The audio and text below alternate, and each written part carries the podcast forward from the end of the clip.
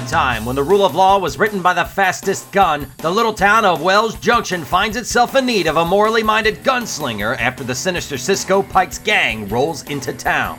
Fortunately for them, the sharp eyed and sharp dressed, wink wink, Rawhide Kid is just the rough and tumble hombre they're looking for. Armed with impeccable style, endless charisma, and a pistol that doesn't miss, wink wink, He's gunning to restore law and order to Wells Junction once and for all, even if it means sleeping with a dude. Wink, wink. Join us as we saddle up and slap leather for the first mainstream comic series ever to feature an openly gay title character, 2003's Rawhide Kid, on this week's. Oh god, it burns. All right, ladies and gentlemen, welcome back to our next episode in Ron Zimmer month. And oh, oh god, it burns! Last week we saw the surprising start of the Me Too movement and Get Kraven, and this week we're jumping into what was billed as the first uh, main, first mainstream character, like gay character, to ever star in their own magazine. Not quite true. He was a close second.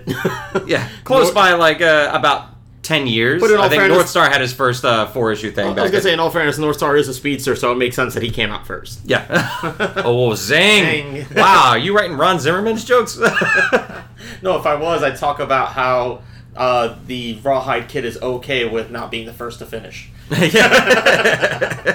he is very proud that he likes the long time. so, if you haven't guessed, we're reading the first uh, series of the Rawhide Kid that was from 2003. Uh, debuted on the Max line, made a huge splash in media. And uh, really, just for the reason that this was a gay character that was formerly just like a really tough Western character back mean, in the Atlas days and the timely days. Yeah, he was uh, one of the. He was there before it was Marvel. It was Atlas. Although he's gone through several changes. When he first started out, he was a blonde-haired kid, and then um, at some point he became the red-haired one that we all know and love. At one point in the early 2000s, prior to this reboot, he had kind of a hippie, dark hair kind of look, and they just decided to, uh, you know, go back to what worked. The longest run that he had um, was, I think, back in 1985 and uh, he got the name because well he doesn't do so much but rawhide was not only a type of leather but also he had a rawhide whip so they kind of figured that's how he got the name because he would use that to disarm his foes as well as being a crack shot So, when did he become such a sharp dresser? uh, i would say probably about 2000s somewhere around the knots he had a stunning epiphany and he just went fabulous listen, you were born that way. You're talking like it's a choice, damn it. But yeah, so Ron Zimmerman, uh, he uh, wrote this along with uh, John Severin, classic artist. He was actually one of the first five artists that founded Mad Magazine. He was one of the original artists of Rawhide Rawhide Kid, Kid. and a bunch of other Western uh, type of stuff. So it was a big deal that he came in. And actually, I was reading an interview with Joe Quesada at the time, and apparently John Severin was signed on to this before they even knew who was going to write this.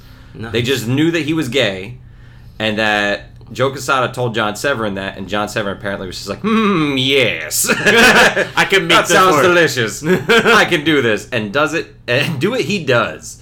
He's got some of the best, like, wink and nod. Like, a lot of times he's, like, just drop innuendo and just look deadpan right at the, uh, the reader breaking the fourth wall. And it was, it was pretty spot on perfect. He's definitely like an old west version of Deadpool. He was like the pre-Deadpool, just very much the entire time.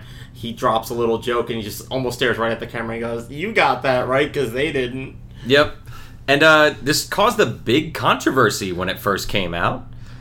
And really, it all came down to we have a gay character in comic books, which are for kids, at a time in America when we were a lot more conservative than we are now. Yeah, there's definitely uh, when this came out, they were trying to push like we're gonna push the envelope. We're doing the max line, so we have this R-rated comic book. In fact, right on the cover it says parental advisory. Um, so th- just like you would get on those explicit lyrics, like parental advisory, adult content inside. He's like, yo, we got some fucked up shit in here. Right, really, that's really what it was. So you know that just made the kids want to buy it more. And then when the parents were like, "No, you can't read that. Look at that sticker," they're just like, "Here, I'm gonna buy this. Don't tell mom." But it's about it." pretty funny when you look at the original lineup of them. You've got Jessica Jones, oh, uh, Alias. Yeah. Jessica Jones uh, starred in Alias. Brian Michael Bendis' first thing with Michael Gaydos, and she's like having anal sex with Luke Cage Yeah. in the first issue. And then you have Fury Max, which is like all sorts of messed up from Garth Ennis and uh, Derek Robinson. Uh, Howard the Duck came out as well, which is pretty fun, but it also had some really messed up imagery. Like in the first episode, I think, I mean, the first issue, I believe in Howard the Duck, there were like these. Uh, teenage band boys like riding treadmills that had dildos on the end Yep. of them that were like thrown straight at them. And then you read Rawhide Kid, and it was like the tamest But of he's the same. gay. But he's gay, so it had to be a mature reader. Like- which in itself caused a tri- controversy right there. It's just like, why like- can't we just have him exist in the regular MCU? It's like the whole scale. See, like you know, you have like bikes on dildos. That's like a seven. You've got like people getting anally raped. That's like a nine. no, she wasn't getting. It was consensual. Oh, see, that was consensual. Oh, that's true. Sorry, the rape came later. she was she was having a very rough day, and she wanted Luke Cage to knock her bottom out. There you go. You're right. So that was about let's go with nine and a half because it's consensual. then you got like five Old West, but he's gay. and Now it's like fifteen Yeah. because gay just doubles up everything. Yeah, and it wasn't the only Western that was on there. I think they had Apache Skies, Yeah. John Ostrander, and I think Mark Texier was on there too. Super bloody uh, Western comic, and this was like really just a straight up comedy written as it, which I think surprised a lot of people because when they heard like it's going to be like the first gay character, you expect like a little bit of pomp to it, and they went straight blazing saddles, but Yeah. instead of a black guy, it's a It was gay guy. So uh, you want to go ahead and tell us a little bit about the story, Bruno? All right, sure. Um, basic story starts off like any uh, anyone else. You have like a little thing, and it's like the West has many stories, and it gives you a little bit of breakdown about the legend of the Rawhide Kid. And uh, with the with this whole legend, you have a little breakdown. It's like you know the Rawhide Kid. He works a mystery, but everywhere he goes, you know nothing's the same afterwards. This is one of those tales, and introduces us to the little town, little quiet town of Wells Junction, with uh, a new sheriff, uh, Sheriff Matt Morgan, I believe was his name, I just know he was a pussy. as, as we'll discover later. I think his Uh, name was Matt. yeah, I know his name was Matt. I believe his last name was Morgan. And uh, Sheriff uh, Matt, uh, you know, he was like a shoe salesman who became a sheriff, and he got rid of some rustlers. Um, and all of a sudden, these real gunslingers come into town, and he's like, "Oh crap, what am I gonna do?" So they're all like hooting and hollering in the saloon, and he just walks in and he's like, I'm gonna Now have to listen, you, you guys got to get out of here. you got you guys to go. Y'all are just no good for this town. And you know you got the bad guy, uh, Cisco Pike, going. We'll go when we're good and ready. And he's like, I, I think you're ready now. And he's like, Is them fighting words? And then they proceed to just gang up and beat the ever loving crap out. Wait, you're missing the part where he said, "I dare you to cross this line." And he stepped over the line. I dare you to cross this this line line. now. and then he let him off a cliff. No, actually, it's much worse. He's like, "You need to go," and he's like, "Is them fighting words?" And then he pulls out the gun and he shoots him in the leg and shoots his deputy dead. and then proceeds to beat the crap out of this guy whose leg is like bleeding. And like the whole time, his kid's watching. It's like, my dad's going to show Cisco Pike what's what. Then he sees his dad get the hell beat out of him. And for the rest of the series, his kid's just like, I'm embarrassed. I got punched in the eye because you're such a sissy, dad. What's great is that the Rawhide Kid just shows up out of nowhere and just saves the day. And the sheriff's like, I'm dying! I'm dying! He's like, shut up, those are two bullets, you'll be fine! Yeah. Go and stitch yourself up, sugar. And uh, and um, as Cisco Pike uh, and the gang leave town, they're like, what just happened? And who was that sharply dressed man? Which, by the way, is like the uh, preferred slang for gay man Yeah. in this whole thing, where like none of the guys are picking up that he's gay. in fact, they're the just like, man, he's looking like he's the sharpest dressed man here. One of the reasons that I, I don't think that like a lot of people, because this had a mixed review when it came out, it had such publicity of being a gay comic book, like the start of a gay icon, the first one to lead. But like you said, it was written as a straight comedy, and the fact the word "gay" is never actually used Mm-hmm. at all. The closest they ever get later on is using the term "sissy" as more and more of his mannerisms. Yeah, actually, I think that- the most direct it was was in issue four when they had the flashback, which is like one of the best scenes in the whole book, where Rawhide Kid's thinking about him getting beat up as a kid, and he's just like, come on, your old man knows you're a girly boy. So it's just like pretty explicit right there. But it really never really treads into that. Yeah. Except for like all the winking and the nodding, which by the way, I found really hilarious. Like I was openly laughing at a couple of them. Some of them didn't quite work for me, but the ones that did, like it, it made me chuckle and it surprised me you because of like how like historically. Yeah. Do you often like being waked up by strange men? Is that what you're talking about? you see me? my friends pool. So, um, yeah, so the whole big thing with it is that for the conservatives, they're like, they just heard the word gay and they're like, this is ridiculous. And of course, they protested it probably without even opening the first page. Probably most famously in the comics industry was Chuck Dixon, Oh, God. who's who's uh, had like a good run on Punisher. I don't know. I don't think I've ever really read anything by Dixon. I think I read some of his Robin stuff or, or I- some of his Batman things. I thought they were okay. They're okay, I, I will say. Yeah, I was just like, okay, this is cool. He does like a lot of GI Joe type of things, like uh, real American hero type of stuff. And when this came out, he was just like, "There's no way they talked John Severin into doing this. Like, he wouldn't even draw something for me where two people out of wedlock were out of bed. So they must have tricked him into doing this stuff. And that was part of like the conservative uprising. And then Joe Quesada actually had to come out and be like, "Listen, uh, I usually don't comment on this stuff, but when someone from my comics community says something this stupid, I have to come out and say this because first of all, if you look at the pages, he's clearly drawing him super effeminate and winking, nodding straight at the camera. Like you can't say that John Severin didn't know anything that was going on here. So it was just like a really big, just like almost conflict within the community as well that they were doing that. And it's just like as much shit as they got for revealing Wolverine's true his origin, mm-hmm. which I don't think revealed much at all. No, like, like we kind of know where he's from, but then there's those whole fuzzy memories that we'll never get back. Yep. As then- much as much as they got for that, it's just like that was doubled when it's just like it would be almost as if they revealed that not so much Wolverine was gay, but like Sabretooth was gay and it was his daddy. Yeah. But yeah, that that's basically the whole controversy in a nutshell mm-hmm. was the whole idea they had to put this behind a Max because the Comics Code Authority wouldn't do it. The higher ups at Marvel wouldn't let them do it after they got rid of the Comics Code Authority. And then it just became like, all right, we're just shuttling this into our mature readers imprint. I, I, well, yeah, I think the mature readers is kind of what saved them to see the light of day. Honestly, it's funny because on our uh, one of our last podcasts, we talked about Kevin Smith, and I feel like this has a lot of parallels to when he did Dogma.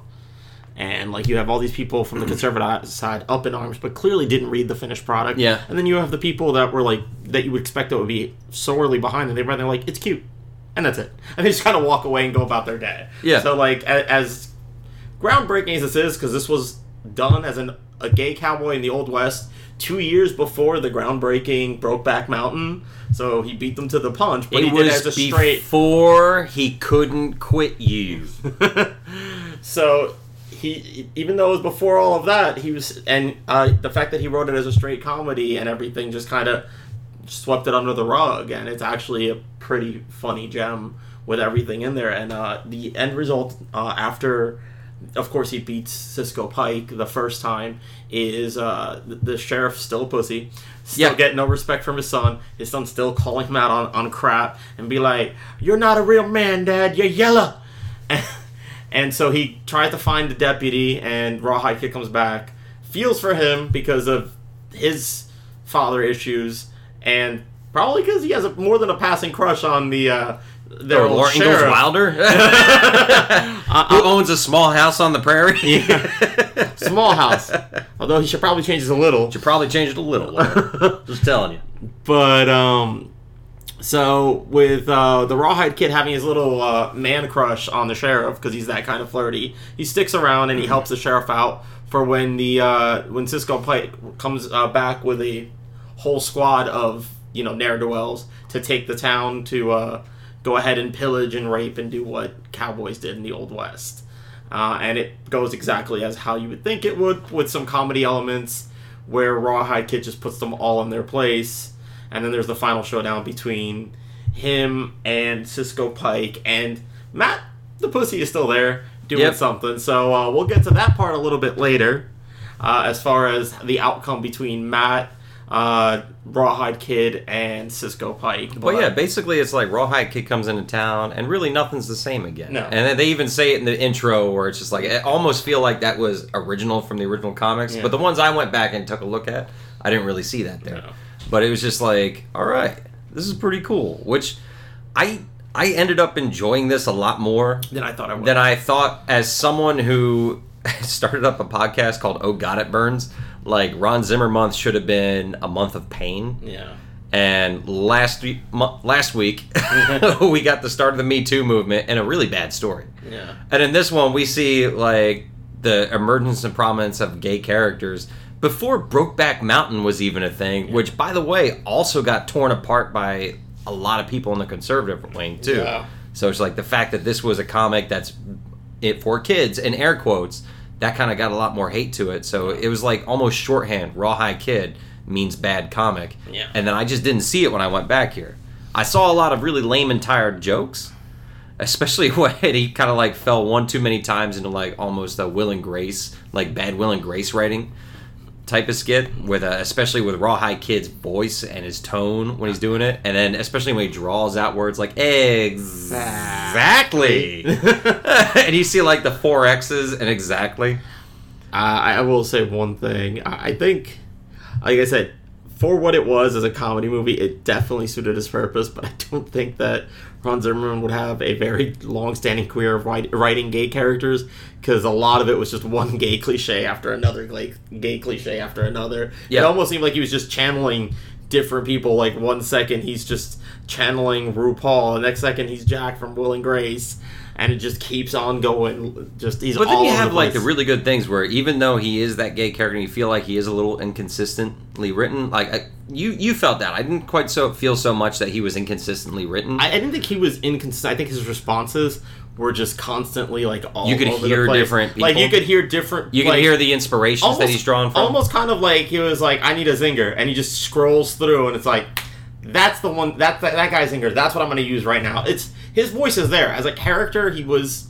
He had a lot of strength. It's just that when he tried to throw out and sound sassy, it was always a different sass. Like there wasn't any consistency to his sassiness yeah.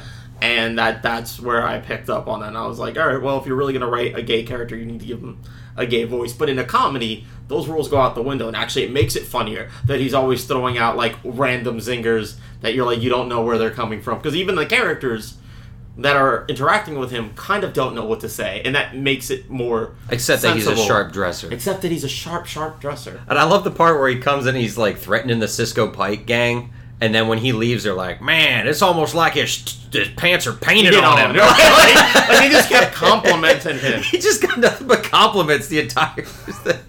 like even the ones that hated him, they respected his style. Maybe that's his like superpower. Maybe he's like a mutant and his power is like sharp, sharp dresser. His, his like overbearing confidence in the face of adversity, like that that is his like big superpower. Well, I mean, you have like Gladiator, whose strength is powered by how strongly he feels about himself. So maybe you have him, whose power is by how sharply dressed he is. yeah. he gets his power from his buttons. And sometimes his chaps, yeah. just chaps, nothing else. That was That really, was a really like, awkward I gotta let my cheeks get some sun. He was just like, but you're wearing a Wearing a hat. hat. And it's like, mm, Not those cheeks. you're not the brightest, huh? Are you? I think that I think the actual quote he said is like, well, no one ever said that beauty and uh, smarts were inseparable. like, he's talking to the deputy. No, he's talking to the, sheriff.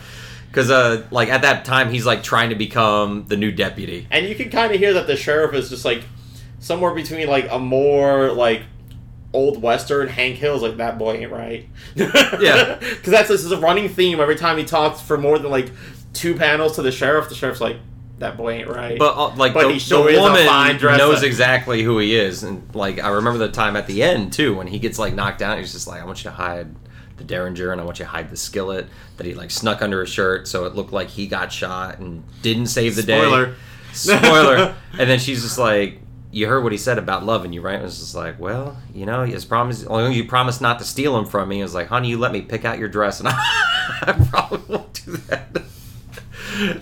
it's, good. it's good to have compromises. Yeah, it's got it's got the gay humor there, and I can see how it gets annoying, because it does. it does. But it, it never wore out its welcome for me. I, I think there were enough like I- jokes that hit that really drowned out the awful. Yeah, I, I think that was the big thing. One was like it was a very concise five issue series. I think if they tried to push this into like anything other than a small mini series, If they try to make a whole series out of it, yeah, or, or you know add extra issues, just the gay man seven. going to different towns. Yeah. and- Um, like Kung Fu, the, the legend continues. but, Yeah.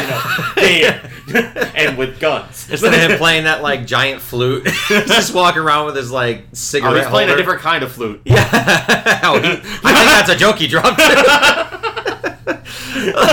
Like when those uh, those wealthy boys from Ohio or Idaho come over, or Utah. It was, It was Utah. Utah. The they came in and were like, "We only own two million acres." Then And, they're like, rich. Cartwright They live with their mom. The, the Cartwright boys is like, "Mm, "Let me buy you a drink." One of them's name's Hoss. oh, on account of my big as a house.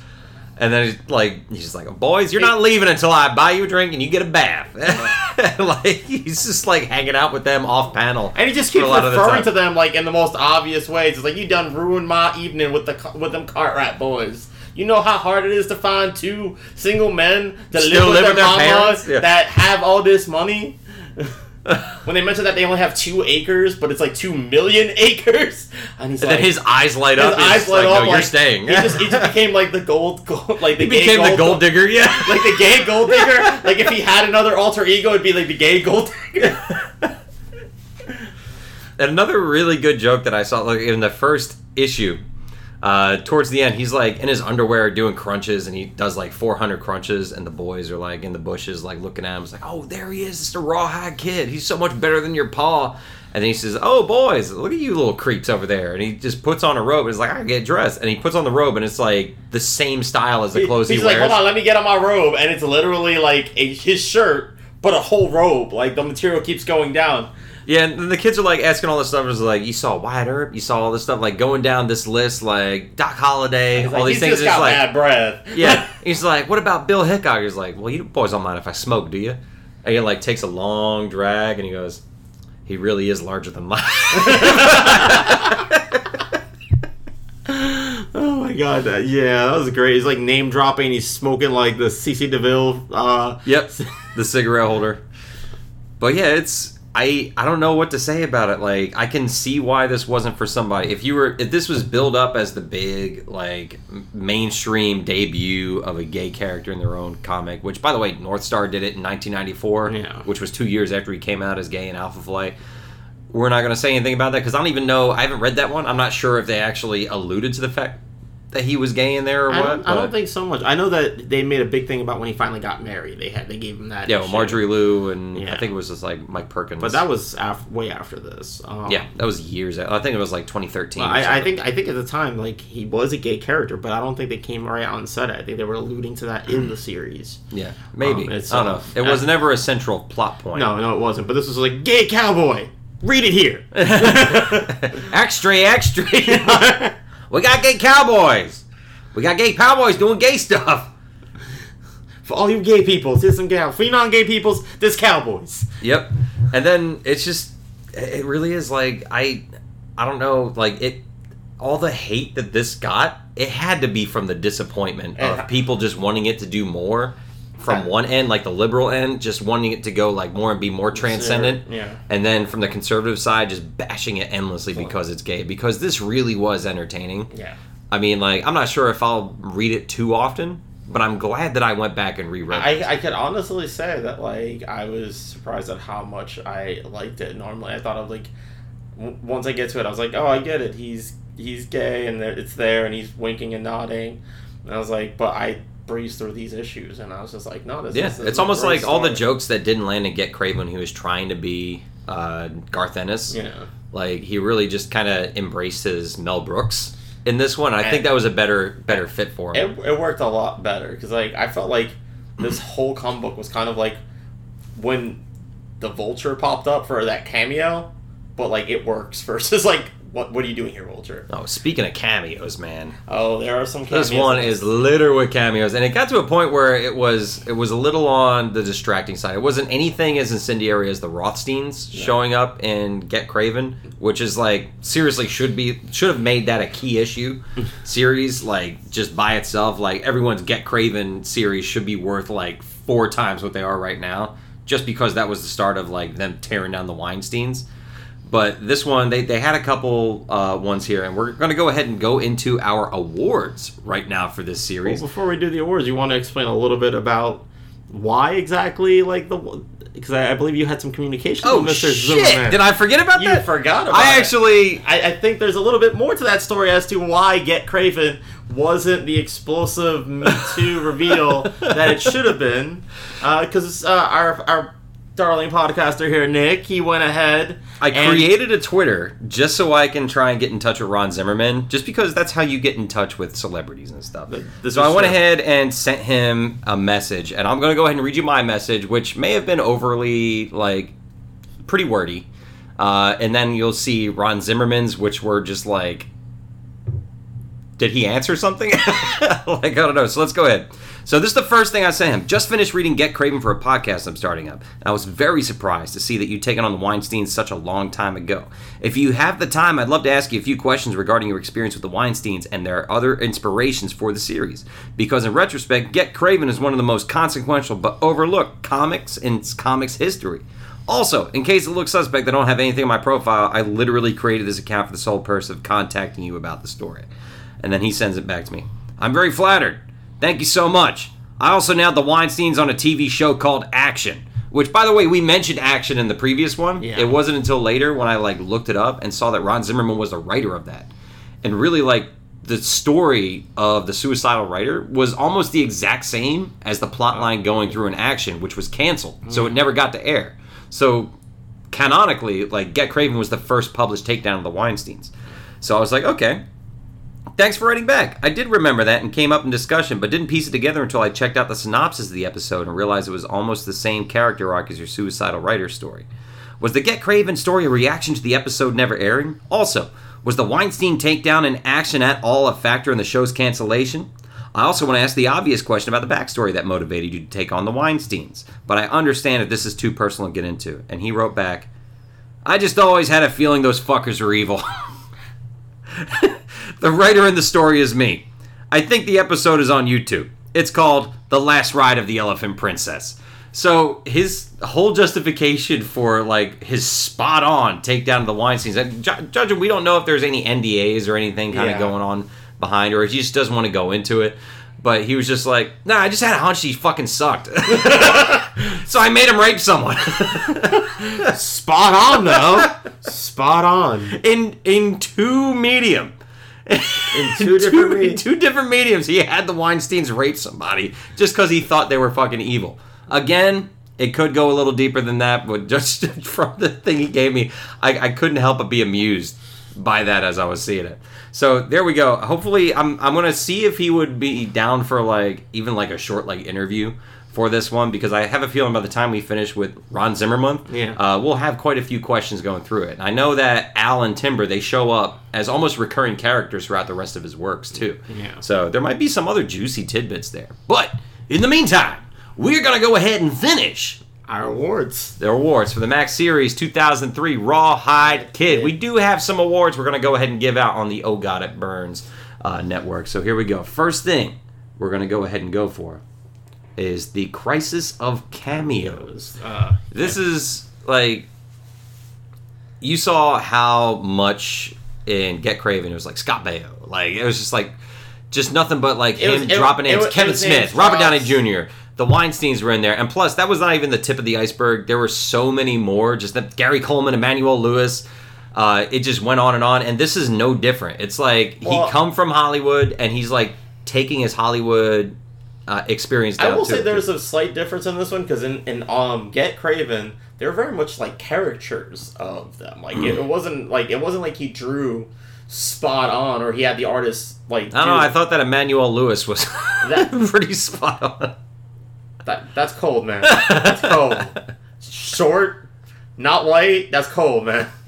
Working as a security guard. I, I mean, the characterizations were all, were on point, but I, I think he took a lot of artistic liberties with the characters' like depiction on on the page. Hmm. However, there is no denying. That this is- exactly who he was talking about. Even if you hadn't read the person's name, you knew exactly who the mayor was. You even did a close up of the guy with the stupid expression that he was known for. Yep. right on there. and it, it wasn't like they changed his name or anything. It wasn't They like called him Mayor Walker Bush. Mayor Walker Bush. It wasn't Mayor Shrub.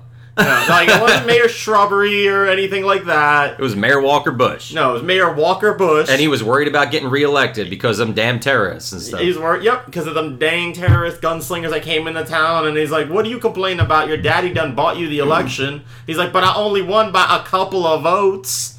And he was Wink, like, "Ah, I wink, got those nod, fair nod. and square," And then it was like a close up of the George Bush expression. Like it almost made me flash back to there was a one image in Ultimates. I think it was either Ultimates one or two, and it was it was a close up of George Bush by Bryan Hitch, and this was almost as photorealistic as, As that, that I one. feel. It may have been the same picture that he went for. And then to go ahead and uh, appease the corrupt mayor, he uh, went ahead and uh, had to get a new deputy because his last deputy got shot right in issue one, right after he was like quickly introduced. So then we start getting a couple more cameos that come in. Which the first one that looks at it is just like this random redneck who just wants to marry his sister. And he needs a steady job. Hardy har. Hardy har. the next one, they don't really say anything, but he's holding a burger, and he looks suspiciously like Wimpy from Popeyes. And so he's like, and he asks like, "Does this offer room and board? I need a place to live." yeah, because he was always such a freeloader with everything. Now, if he would ask like, "Do I get paid in hamburgers?" That would have been a total like. Or like, "Do you pay on Wednesday?" Like, But I was just like, all right, that one's that one's very subtle. subtle. I missed the first one. Then you get to the next one, and it's like, my name's Fife.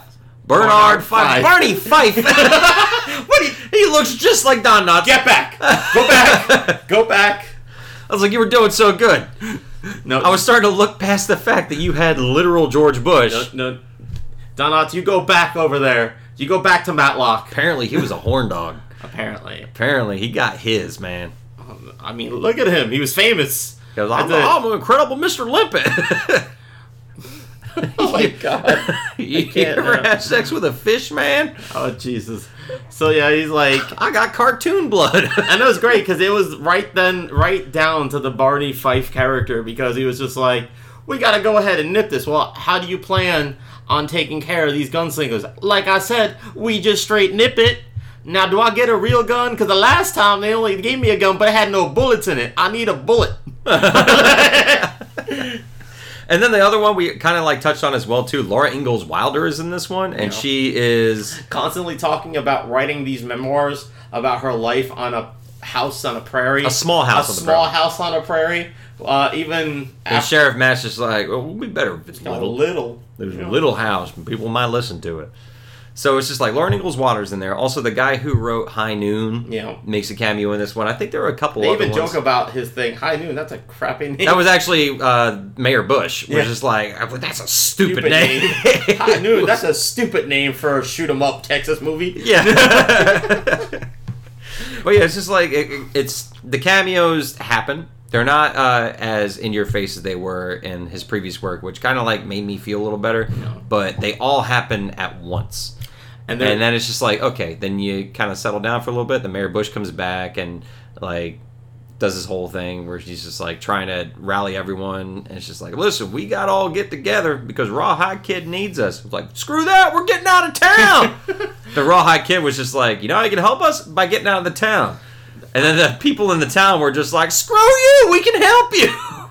I think that that's uh, goes to our next award, uh, which is talking about the character and strength of Rawhide Kid. This is our Golden Colonel Award, Our- our awarded to our golden, our, our, our shining star in this. Uh, usually, typically, what we created this for was like bad comics. This wasn't bad. This No, was wasn't mediocre at worst. Yeah. I feel, but this was like probably the best example of the characterization of him. Like, Mm-hmm. uh, Rawhide Kid, he walks the walk.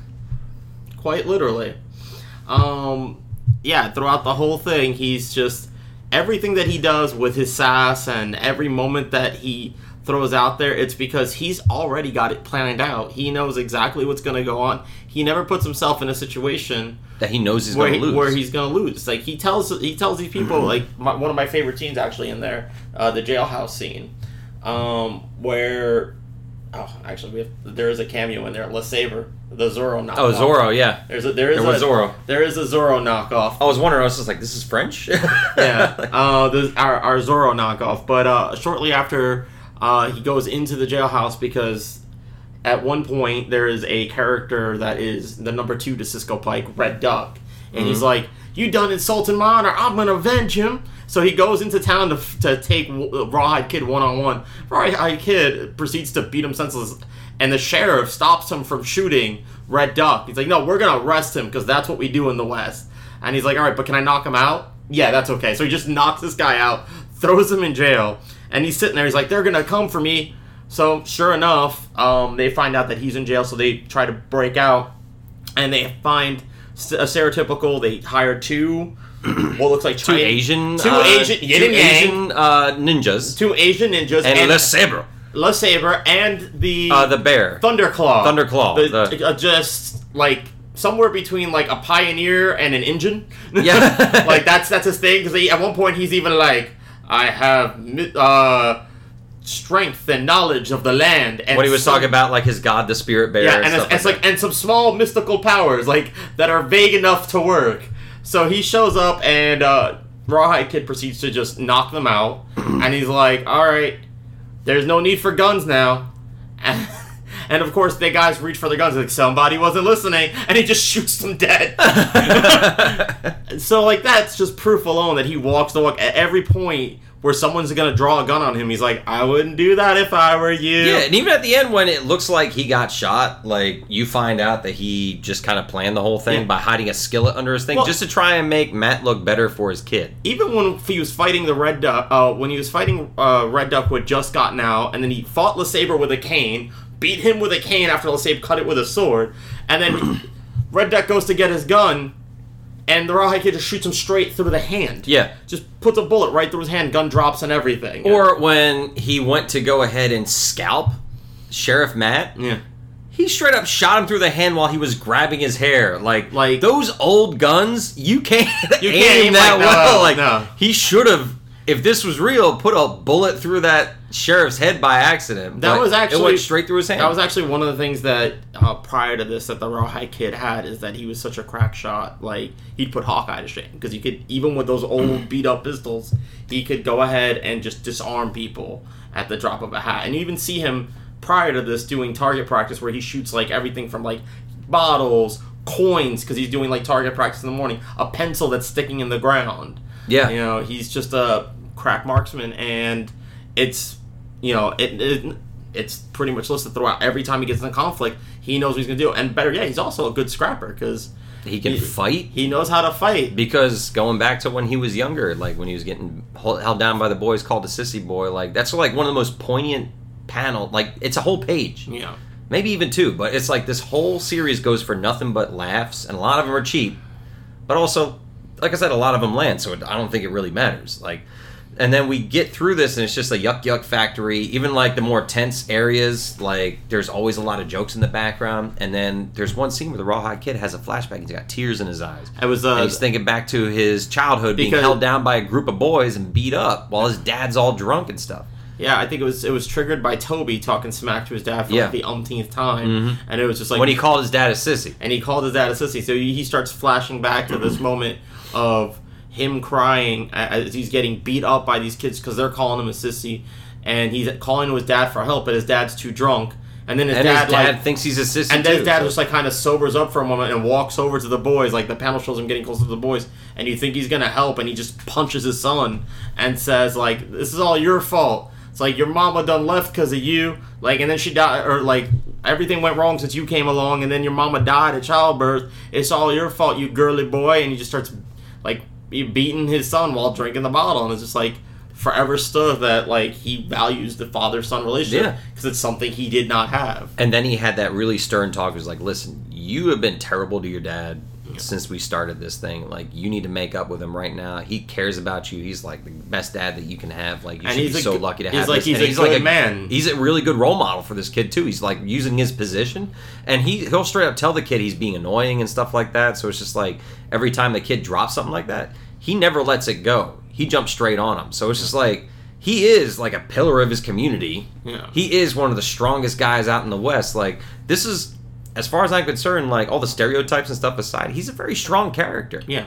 He, a bit two dimensional, Well, I mean, but he's a very strong. Character. The whole thing is even when even prior to the series when he was introduced he's only known as an outlaw because he killed someone in self-defense and he was cleared but regardless the reputation of the west Yeah. out, far outseeds the justice of the west so he got known as an outlaw Mm-hmm. and so while he has the reputation of an outlaw and he's a gunslinger and he's a fighter he at the end of the day is actually really progressive for the west and really understanding because like while everyone's out there trying to be all macho and who's man, man he's like i know how good i am. I don't need to prove anything to y'all but you can at least try to be decent to one another. And he tries to go that throughout. A little bit catty with the ladies but other than that like he is dead on about keeping everyone in line.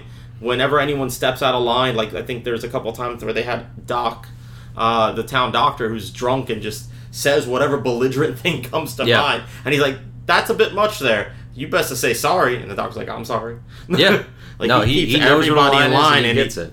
Yeah. Now, uh, on the other hand, we have our Fizzle Reel, which is a character that I thought was trying to be progressive, and then it turned out he was just really the biggest wimp in the whole thing. Yeah. Uh, we got Sheriff Pussy Pants himself, uh, Sheriff Matt, Matt, Morgan. Matt yeah. Morgan. Our, our sheriff. He starts off strong, like I said. He starts off as someone who stepped up to the role of sheriff um, from being a simple shoemaker.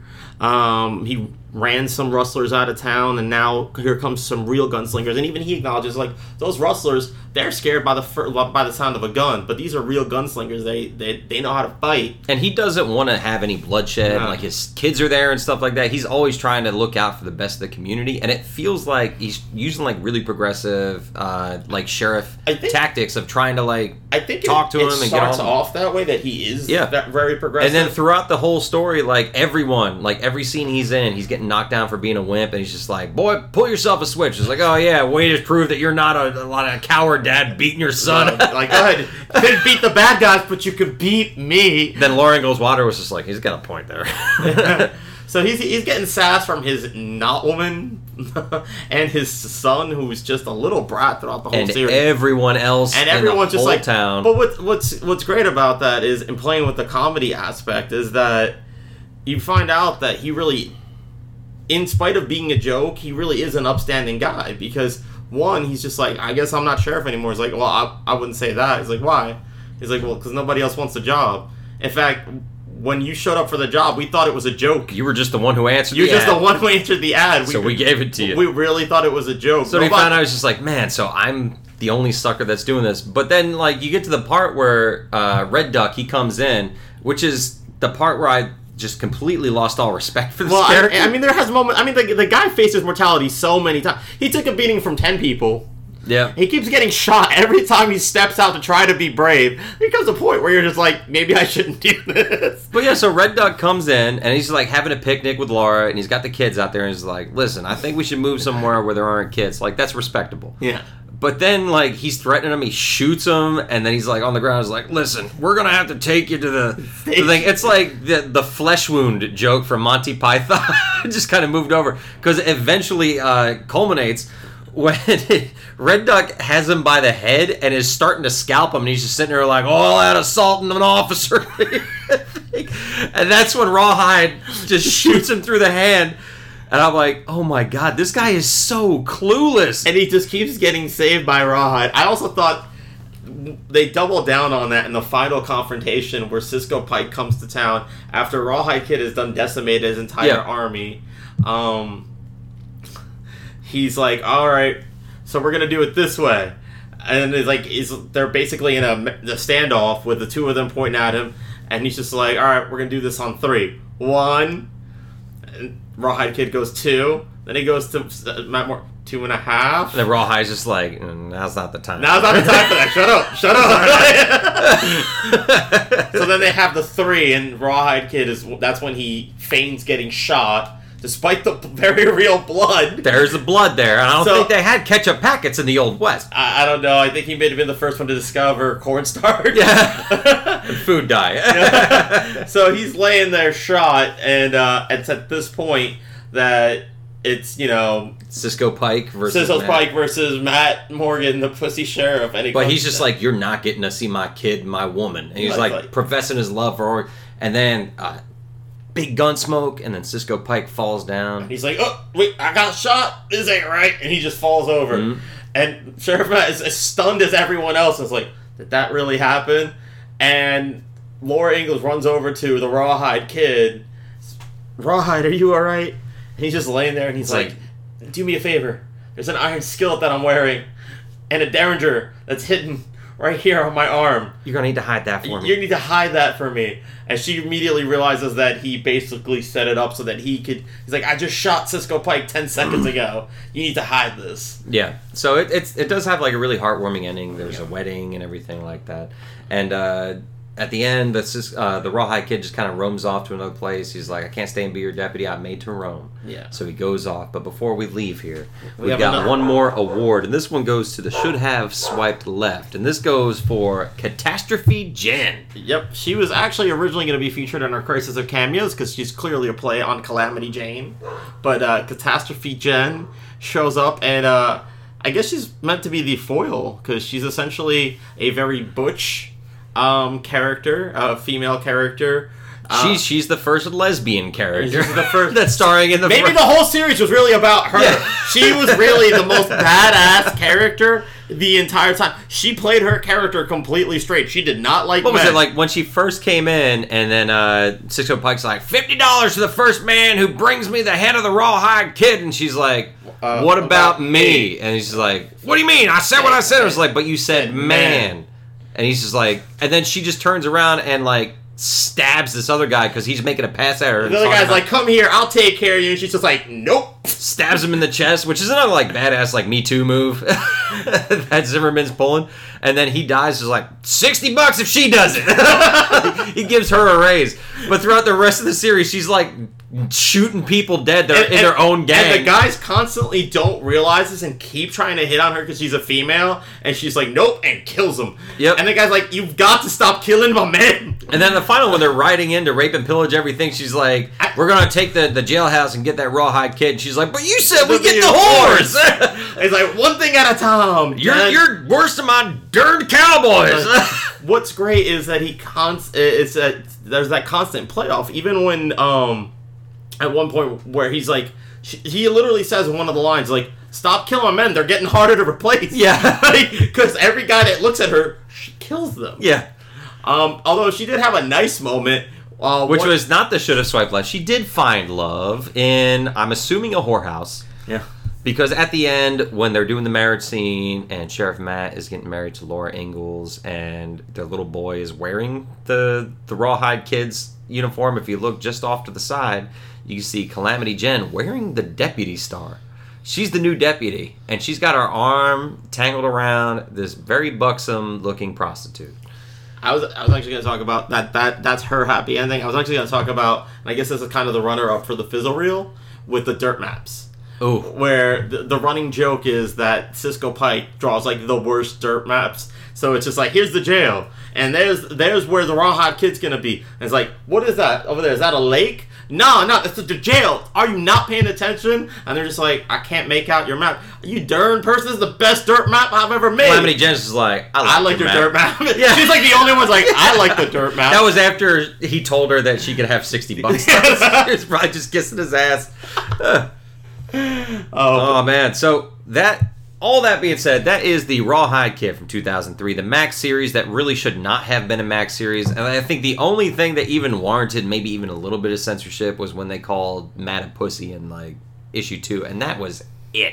That was the worst thing that was done here. There's almost no blood in this whole thing. No. It's very comical. Well, it's like a cartoon. there are blood shots, but no blood. Yeah. In fact, In there's fact, blood like, no, he's, he's got blood hanging from that that from the scalp. the scalping. Which is actually weird because it looked like for a split second that like he just put the knife up to his head, and then all of a sudden it was like he was just profusely bleeding. Which I, I honestly thought it was just like And he was deadpan too. He's just like, oh yeah, yeah. yeah." I honestly thought maybe he's just a hemophiliac, Yeah. and it's just like the knife nicked him, and he's like, oh god, like. I'm like that Russian prince that doesn't exist for another 50 years. It's just like constantly like that's why he keeps getting shot and he's like bleeding. so that being said, that wraps up our second episode of uh, Ron Zimmer month. Next week, we're going to be back to talk about the follow-up uh, to the Rawhide Kid. And I think last week I mentioned that it was called the Fabulously Magnificent Seven. Uh, I was actually thinking of its working title way back when. That goes to show you how long I've been reading Newsarama and keeping up with this because I actually am a fan of this series. and like even when it first debuted and everything, and I've been waiting for the follow up because they kept teasing it. But it's actually called the Sensational Seven, and it's actually uh, John Severin uh, died. I think if not at this time, then maybe around that time. I mean, think he it was, was 2008 eighty or when something. he made when when he did Rawhide. Yeah, so he, he's dead or he was like on like his last cup leg, but then Howard Chaykin comes in to do art for this one. And Howard Chaykin, known for his period pieces, especially the 1950s United States. So it's really interesting for me to go back and see uh, how he handles this time period, uh, especially since I have never even read the Sensational Seven at this time. But before we leave, let's go ahead and hit some recommendations. Bruno, do you have any recommendations that kind of jump off of this? Uh, let me see off, off of this. Preferably, uh, we're keeping with the spirit too. Like, uh, if you know of another series that had like a really good gay arc uh, that our readers might want to go ahead and jump into. I, I was actually thinking of initially keeping with the Wild West aesthetic. If you've ever read, um, I think it's Sensational She-Hulk, which she runs the law firm, and they have Oh, the Dan Slott. yeah, where they have the two young kid, and uh, he shows up and becomes like a character pulled out from time, Mhm. and actually fits into the modern day pretty well. Um, so that, that was my take on it because it was kind of the opposite of this, where it's like adding progressiveness back into the old west. This is bringing the old west, and then you know, kind of sh- showing them progression, and he fit in uh, real well. I'm probably gonna have to take a second to think about uh, a character that I could think. Well, it's okay. I can go ahead and jump in on Let's- this one. let's go ahead. Because uh, I wasn't even thinking of Western stuff. Because how, how many Western stuff? It's like Jonah Hex, but I didn't read any I Jonah mean, Hex, I so I can't really say it. Uh, it was, that's very formulaic. The Jimmy. Palmiotti. I was just thinking of like when like a lot of the characters because like I mean, Marvel does a lot with their old west. They just randomly like the Avengers will travel back in time because why not? Or Or like will get Ghost Rider, placed, the or- original Ghost Rider, like Ghost uh, Rider. oh, the original Ghost Rider series when they went back with uh, Garth Ennis and Clayton Crain, Hmm. uh, and they they did the the take on that one. That was actually really good too. But the one I want to focus on, if you were disappointed by the gay uh, stereotyping and stuff in this one, there is a series that really really nailed it and actually had it very organic within it, and that was Young Avengers. I was just We thinking. I just came to that right now. Wiccan and Hulkling. Wiccan and Hulkling, like their whole relationship just just came out of nowhere. And it was very Uh, organic. but it was very organic. Like uh, it's like as you watch it, you like kind of get ideas. It's like okay, there might be something there, and it just happens. You're like, of course, of course, this happens. So if you want to see like gay characters done right, and especially early Marvel, because this was like around the same time as like right after Avengers disassembled and they were relaunching all the Avengers stuff. I think in like 2004 or something. This wasn't too far after Rawhide Kid. Um, it really had like a super progressive one. It was actually written by a gay writer too, Allan Heinberg, who also came from Hollywood. I think he was a writer on Grey's Anatomy. I think it was. I believe so. But yeah, that Oh, that I would recommend Heinberg, if you're looking. He did for the something. OC. He did the OC. The OC was I'm thinking. That's that's that was his big thing, and I used to love that show. And that pretty much captured down teen drama. Um, I was let me see here. I was trying to think because I had one in my in my head. Um, I think one of them, the newest ones, was Iceman, the series when they Iceman when uh, when Brian they, Bendis went when they retroactively Yeah. went ahead and confirmed that That was like- actually my second choice. I was going to choose, but I, I went with the Young Avengers. no, I was both by Bendis. but I I would definitely say Iceman, where of course um, he meets his younger self because after everything that's been going on with the Which, by the way, the current uh, continuity, Iceman is a straight man. So sort of, sort of. I it's kind of like well, that's that's actually what happened was that I mean he was a straight man, but this is actually because they tried DC tried to do this when they did their Earth 2 Mm-hmm. and they tried to just relaunch and they made Alan Scott gay, and there was a huge backlash from that. Mostly because Alan Scott was a legacy character, and his biggest legacy was the two kids, Obsidian and Jade. because gay men can't have kids. Well, technically, gay man can have kids, but it'd be like because they're have to leading explain a, the surrogate. a life of lie because they joined the church to try and hide everything. yeah. Uh, well, I mean, the, the whole big which thing is a very common thing in the Midwest and other places. I, I think the the big thing would have been because of the fact that they, they had him be like an out and out gay man, and then that means that the surrogacy because like there's no way you're gonna say that he adopted two kids and one of them has the same powers as him. so like obviously that kind of and that was their reintroduction of the JSA into the New 52, and it didn't go over so well. And honestly, even the series itself, for various reasons, just with writing in itself, didn't go far, which is why the Earth 2 line got kind of thrown to the wind. But um, Marvel actually found a way to make it work because instead of you know instead of trying to retroactively erase a character's background and be like and now he's gay. Um they took a character who's for the most part kind of a he's been there. I mean everyone knows iceman. Everyone knows what he can do. But he's never really had any strong emotional connections to any character. He's just had one failed romance after another. I think he dated polaris briefly and that was probably the one that stuck out the most um, and there's just nothing that's ever really been built with this character. And then you come to find out that the reason that his romances have all failed is because he's effectively been living this lie because he had to come out twice. First as a mutant and that was too much because this is a this is a character that when his powers came out his parents left him at with Charles Xavier. Said your problem now. All the other ones their parents kept in touch. He was actually shown in every one of his origins when they whether it's ultimate lines or mainstream Marvel his parents always left him. Like he's running away and being chased by sentinels or being chased by an anti-mutant team and just completely abandoned. Um, and had such a hard time coming out to his folks about being a mutant and then figuring it it was so much that he couldn't come out all the way and be like I'm a gay mutant until he met his older his younger self that was pulled forward in time to remind the X-Men of how far they've strayed from like their original selves. And then Jean Grey accidentally mind reads him and it's like but you're you're gay? And he's like that I'm not gay. And then it all kind of makes sense. So he's a talk with his younger self and he realizes this truth that he's been hiding his whole life. Yeah. and he's much better for it because he's out understanding and now he's facing the struggles of not only the problems that come with being an adult mutant but also you know embracing a new lifestyle that he had long since repressed. So i thought that was really well handled as far as the struggles of coming out which you don't see that often. And a great way to take a character that's well established that's kind of there and add a whole new layer of depth to it. Mm-hmm.